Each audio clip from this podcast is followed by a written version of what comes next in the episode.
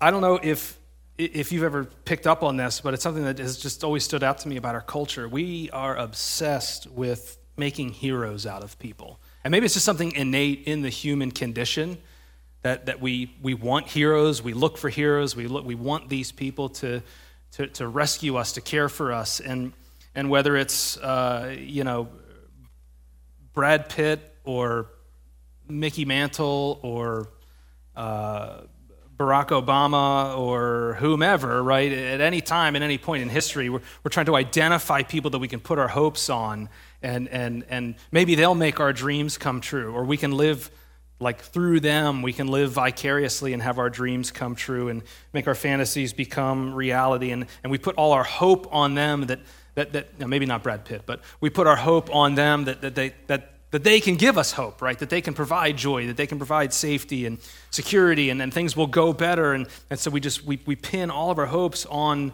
on these, these heroes. And, and as we go through this series, Gospel Family Tree, we, we have arrived today at like the hero of the people of God in King David. Like, you, you, we, I cannot say enough or paint a big enough picture of how important David is as the hero of Israel. Just, I mean, more is written about him. We know more about his story because of the biography and because of the Psalms. We know more about his story than anyone else in Scripture, perhaps even than Jesus himself.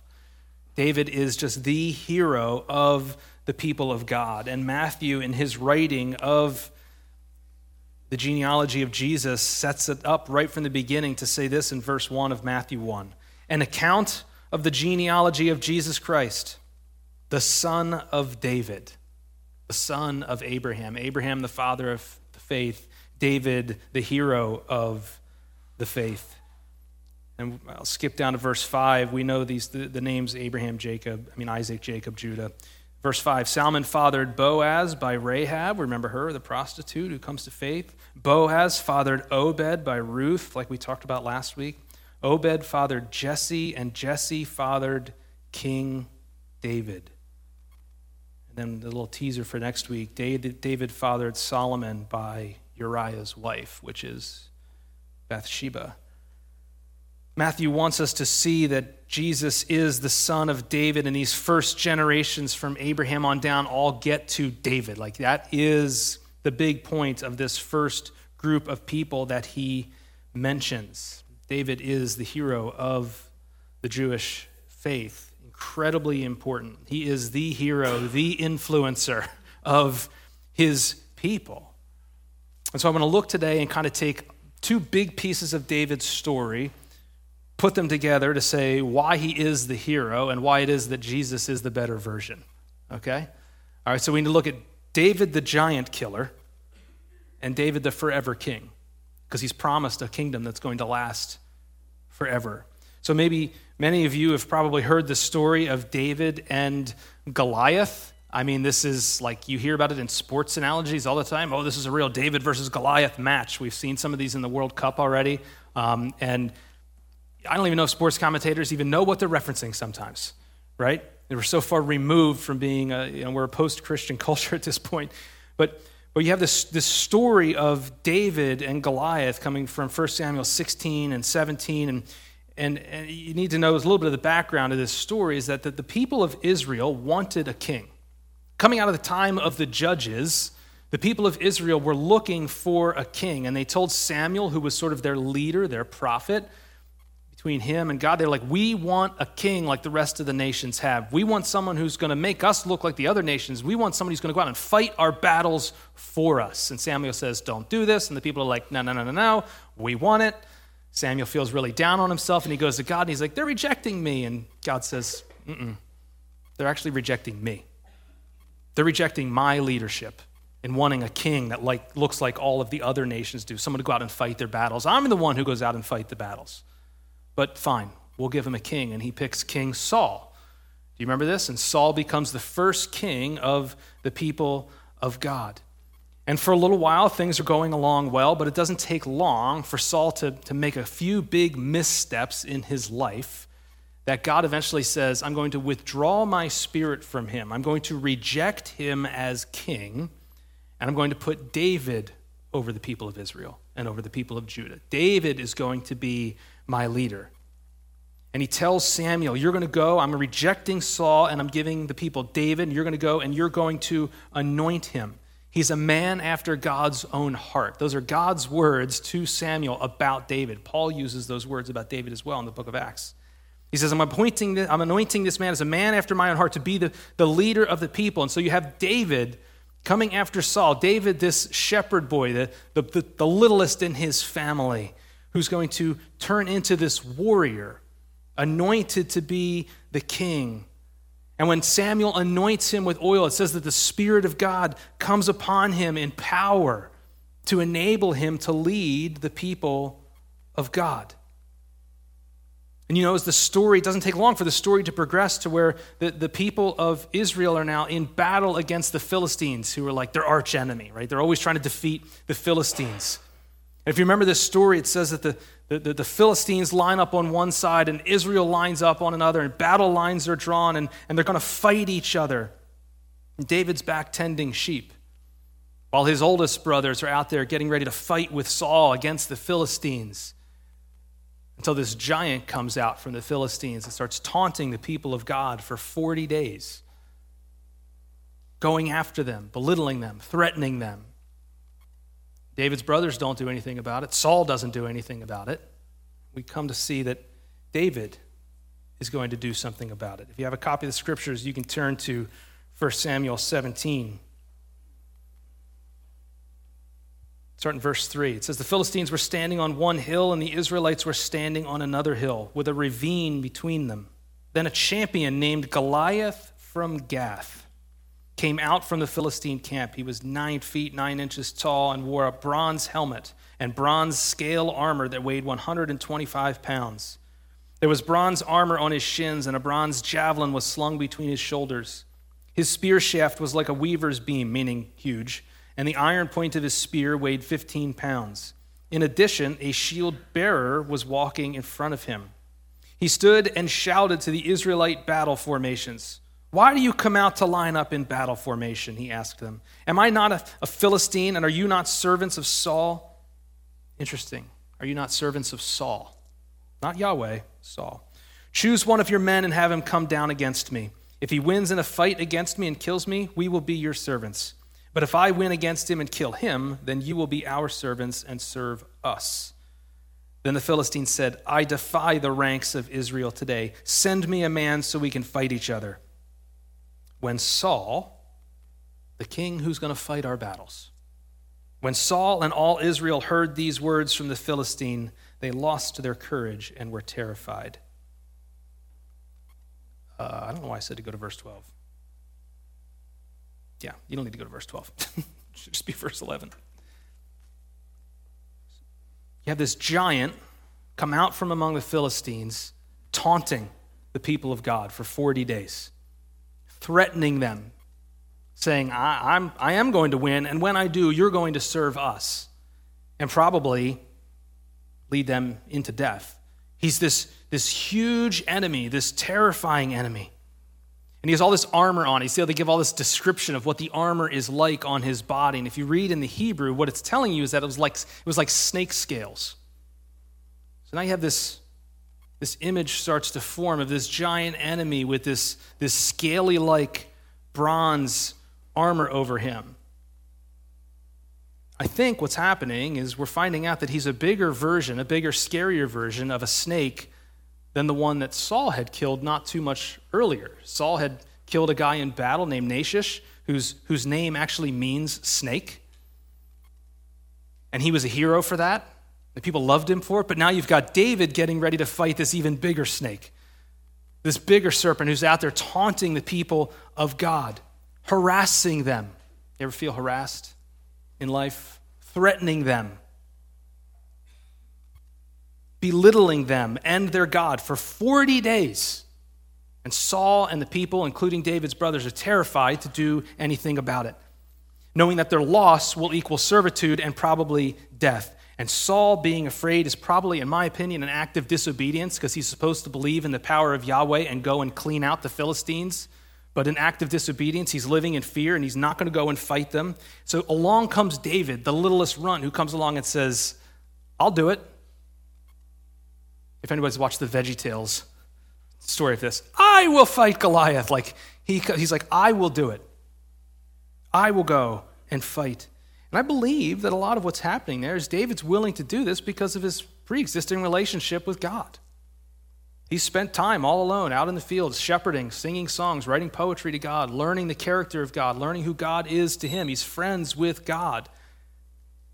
And he knows what God has done for him in the past. He says, Look, God's protected me against lions and bears, and I've done all these things, and God's been there for me. I know that he will handle this situation as well. And he knows deep down that God will not be defied by the Philistines. That's really where his faith lies, is he knows that God is not going to tolerate this. Anybody could go out and fight him because God's doing the fighting. Come on, guys, that's what he's saying, right? Like, come on, let's do this. And Saul says, Take my armor. He puts it on, it's clunky, and he can't wear it. He can't take this giant sword, it just doesn't fit him right.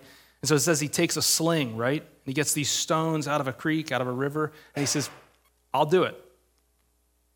I'll go and I'll fight him.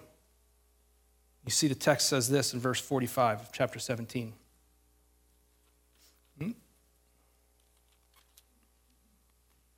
David said to the Philistine, You come against me with a sword, spear, and javelin, but I come against you in the name of the Lord of armies, the God of the ranks of Israel. You have defied him. Today the Lord will hand you over to me. Today I'll strike you down, remove your head, and give the corpses of the Philistine camp to the birds of the sky and the wild creatures of the earth. Then all the world will know that Israel has a God and this whole assembly will know that it is not by sword or by spear that the Lord saves. Man, that line right there. It is not by sword or by spear that the Lord saves, for the battle is the Lord's. He will hand you over to us. When the Philistines started toward, uh, forward to attack him, David ran quickly to the battle line to meet the Philistine. David put his hand in the bag, took out a stone, slung it, and hit the Philistine on his forehead. The stone sank into his forehead, and he fell face down to the ground. David defeated the Philistine with a sling and a stone. David overpowered the Philistine and killed him without having a sword. David ran and stood over him. He grabbed the Philistine's sword, pulled it from his sheath, and used it to kill him. Then he cut off his head. When the Philistines saw that their hero was dead, they fled. The men of Israel and Judah rallied, shouting their battle cry, and chased the Philistines to the entrance of the valley and to the gates of Ekron. Philistine bodies were strewn all along the Shaaraim road to Gath and Ekron. They were running home. Huh. I never caught that before. When the Philistines returned from the pursuit of the Philistines, they plundered their camps. David took Goliath's head and brought it to Jerusalem. But he put Goliath's weapons in his own tent. It's fascinating to me that David uses Goliath's own weapon against him to kill him, to kill this snake, to take off his head. And as gruesome as it is, I need you to understand this. He takes the head of Goliath, this enemy of God, and he takes it where? to Jerusalem. And most scholars believe that he would not have brought it into the city gates because it was unclean. He would have put it on a hill outside of town. The rest of 1 Samuel ends up being the story of David's acclaim rising as the hero of Israel and Saul's influence uh, diminishing and Saul chasing David around the countryside, threatening to kill him because he knows what's happening that he is losing authority and David is gaining authority and he's God's man for the job and Saul no longer is. So David becomes this incredible hero in the eyes of the people. The text has already said that he's handsome, that he's good looking. Immediately after this, he's coming back into town, and it says that people are singing, Saul has killed his thousands, but David's killed his ten thousands. Like how quickly his fame has risen to where he's already like this incredible warrior in the eyes of the people. And eventually he does become king through an act of God preserving him through Saul's chasing. And he becomes king and he takes these, these two disparate people, these fighting civil war people of Judah and Israel, and he puts them together and he unites the kingdom, proving that he's not just a warrior, he's not just handsome, he's actually an incredibly good diplomat. And he's able to work all of these things together. And they go on and they defeat many of Israel's enemies who were still standing. And he fights for his people. He establishes Jerusalem as the religious and political capital and the center of the people of God through incredible uh, war strategies and incredibly intelligent. But we know that he's also a poet, the musician. He's a real Renaissance man, right? And he's, he's writing these incredible poems about and to the Father and, and expressing what is in his heart, this love and this worship of, of Yahweh. We see that he's a prophet. And in an incredible act, I think there's so much happening within this story. In 2 Samuel, we see that David says, the ark of God should not just be traveling around out in the countryside. Let's bring it to Jerusalem. And now some funny things happen along the way. We don't have time to get into it. But he says, let's bring the presence of God closer to the center of the people. Let's, let's, let's bring it here. And if you remember this story, the giant killer becomes this incredible worshiper. Do you remember this story as the ark is, is coming towards the people? That the people are celebrating, and there's all this fanfare, and David's right there in the middle of it.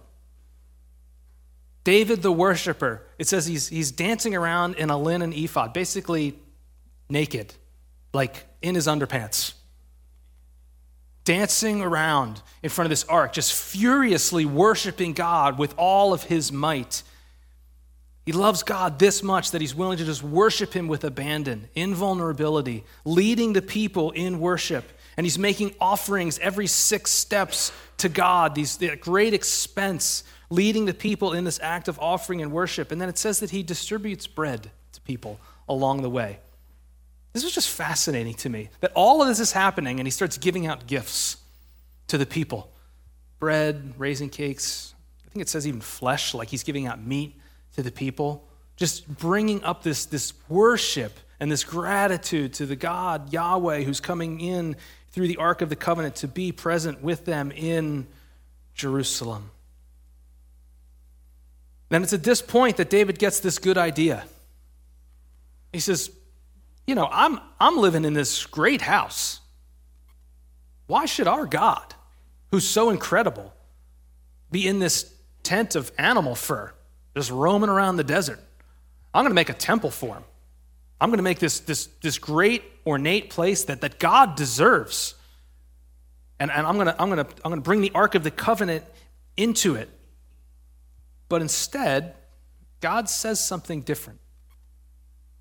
He has this great plan. Look what God says to him, though, through, through the prophet. Uh, David had a prophet uh, named Nathan who's speaking into his life. And he tells Nathan, God speaks to Nathan after David's big idea about the temple. God speaks to Nathan and says this So now this is what you are to say to my servant David. This is what the Lord of armies says I took you from the pasture, from tending the flock, to be ruler over my people Israel. I have been with you wherever you have gone, and I have destroyed all your enemies before you.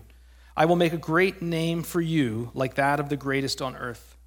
I will designate a place for my people Israel and plant them, so that they may live there and not be disturbed again. Evildoers will not continue to oppress them as they have done ever since the day I ordered judges to be over my people Israel. I will give you rest from all your enemies. The Lord declares to you, the Lord Himself will make a house for you. When your time comes and you rest with your fathers, I will raise up after you your descendant, who will come from your body, and I will establish his kingdom. He is the one who will build a house for my name and I will establish the throne of his kingdom forever. I will be his father, and he will be my son. When he does wrong, I will discipline him with a rod of men and blows from mortals. But my faithful love will never leave him, as it did when I removed it from Saul, whom I removed from before you. Listen to this Your house and your kingdom will endure before me forever. And your throne will be established forever. So David says, I'm going to make this great house for God. I'm going to make a place that's just enduring and wonderful. And God says, No. Your son is going to do it, which we'll talk about next week. But he says, You want to give me a place to rest? Mm-mm. I will give you a place to rest, David. He says, You want to make a name for me? Mm. I will make a name for you. God says, You don't make a house for me, I'm going to make a house for you. I'm going to make a house for you to live in, David. He says, I'm going to establish your kingdom. I'm going to establish your throne forever.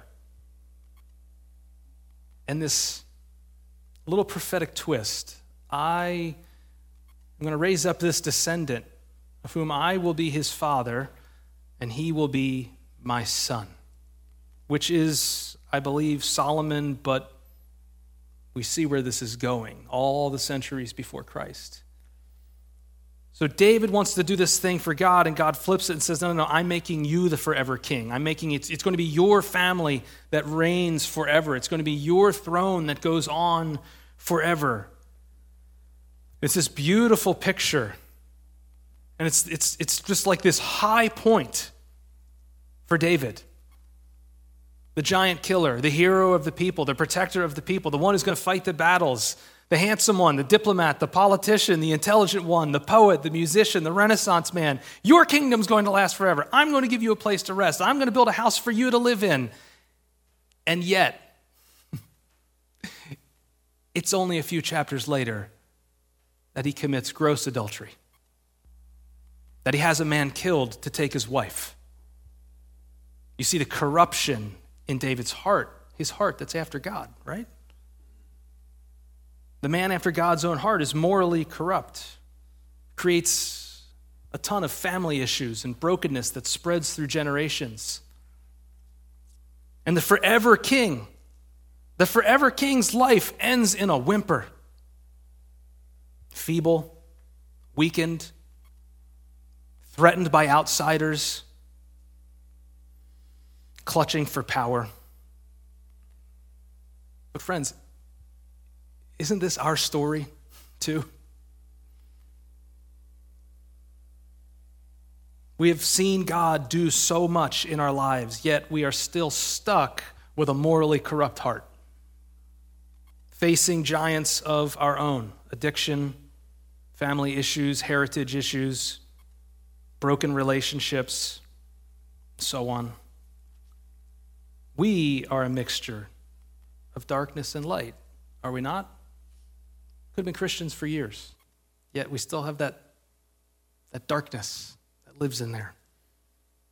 So, what are we to do this Advent, this season of, of darkness and light? Where do we put our hope? What hero is there for us? Where does our rescue come from? Who's going to fight the battle for us? Who is it? You know it Jesus. This is the gospel for us today, coming all the way back from 1st and 2nd Samuel. That Jesus is the better giant killer. That Jesus is the forever king in the line of David, which is what Matthew wants us to know. That what started with Abraham and reached its ultimate point in David now finds its fulfillment in Jesus all these centuries later at Christmas. Jesus, whose birth is announced by shepherds. Jesus, who goes on to say, I am a shepherd. I'm not just a shepherd, I am the good shepherd. My sheep know my voice and listen to me.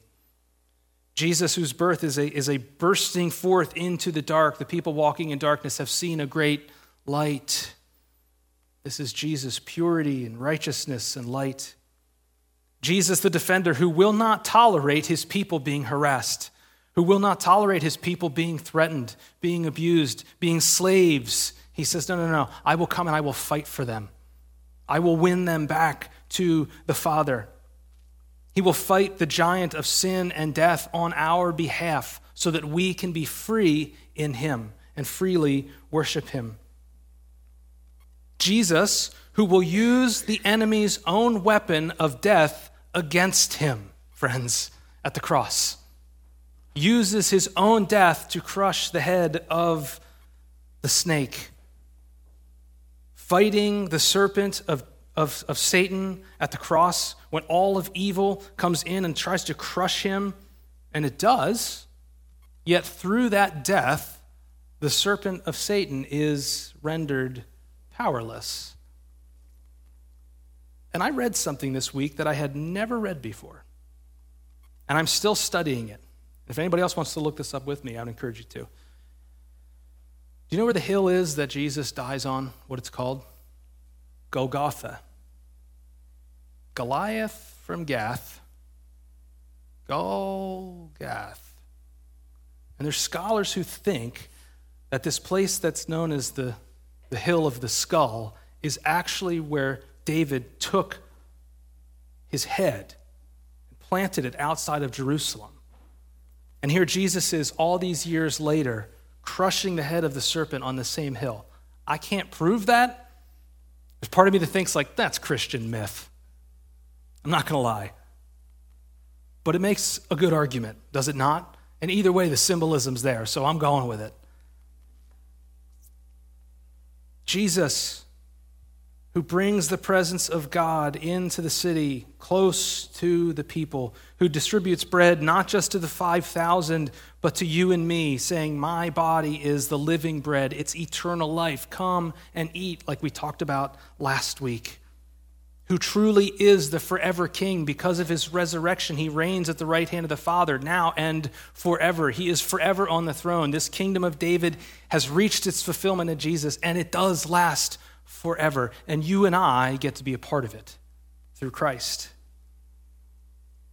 God saying, I will be his father and he will be my son. He will be struck with the blows of mortals and yet raised to new life, his kingdom lasting forever. Jesus is the better giant killer and the truly forever king. So, what does it mean? Why does it matter for you and me this Advent? That's great, Jim. That's a nice story. That's wonderful. What does it mean? I got to deal with my in laws at Christmas. You can laugh. That's okay. Y'all, some of you know it, all right? I got to deal with those people. I don't know if I'm going to get that raise at work. I deserve it. It's been three years. That promotion. I don't know if I'm going to make the team. What does it matter that David is the giant killer? or that Jesus is the giant killer, rather? What does it matter that he's forever the king? Here's why it matters to me. Our tendency in facing the giants in our lives is to try to make ourselves the hero. I'll fix it. I will be stronger. I'll be my own rescue. I'll figure it out. Friends, I believe we have a role to play in walking with Jesus and dealing with junk in our lives, 100%. But I would argue that it's only in and through his authority that we do so. He is the rescuer. For too long, this is the thing that broke open my mind for the gospel seven years ago. For too long, we have been taught go be like David, go fight the giants in your lives. Friends, that's not us. We're cowardly Israel back on the hillside. Jesus is the rescuer. Jesus is the one who goes and fights the giant of sin and death in our lives.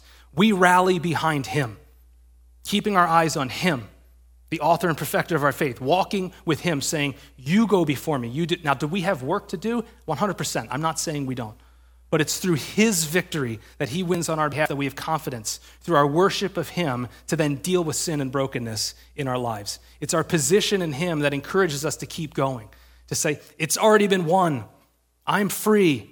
I can worship Him, and it changes me from the inside out. We make ourselves the hero too often by trying to rescue ourselves, or we try to make ourselves the hero by being really religious and really good and just eliminating the bad from our lives. And that way, then God's presence come into my life, and then all will be well. Friends, it's anathema to the gospel. The gospel says, You're free. The religious good deeds have already been done. You now walk in the freedom of that and then choose into it. gospel motivated good behaviors because you believe that Jesus has purchased full life for you, and the Good Shepherd says, Come and live it out with me. You say, Great, I want that, which then does enable us to deal with sin and brokenness in our lives. This is what I mean. This Christmas, this Advent season, as we walk through the brokenness and darkness of this world and in our lives as a mixture of, of, of darkness and light.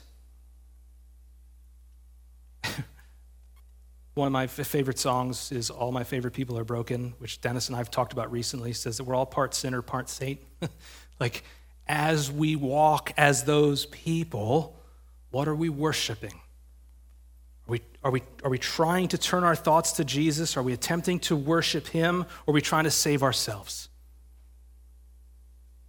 As we walk in the mixture of darkness and light, will we turn to the light and say, I'm just going to worship Him? I'm just going to worship Him. He is the better hero.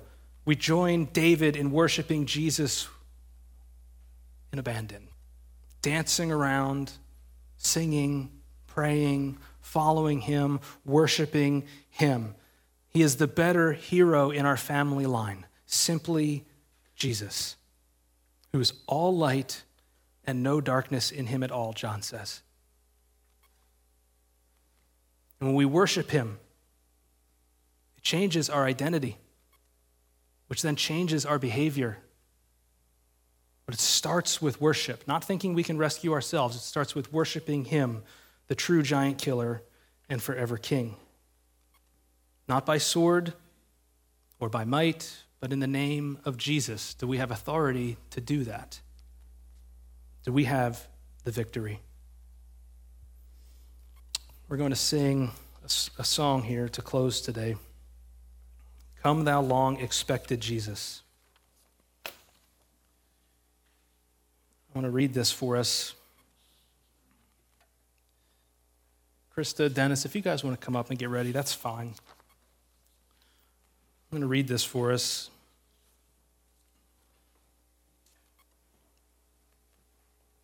This is the season we're in, friends.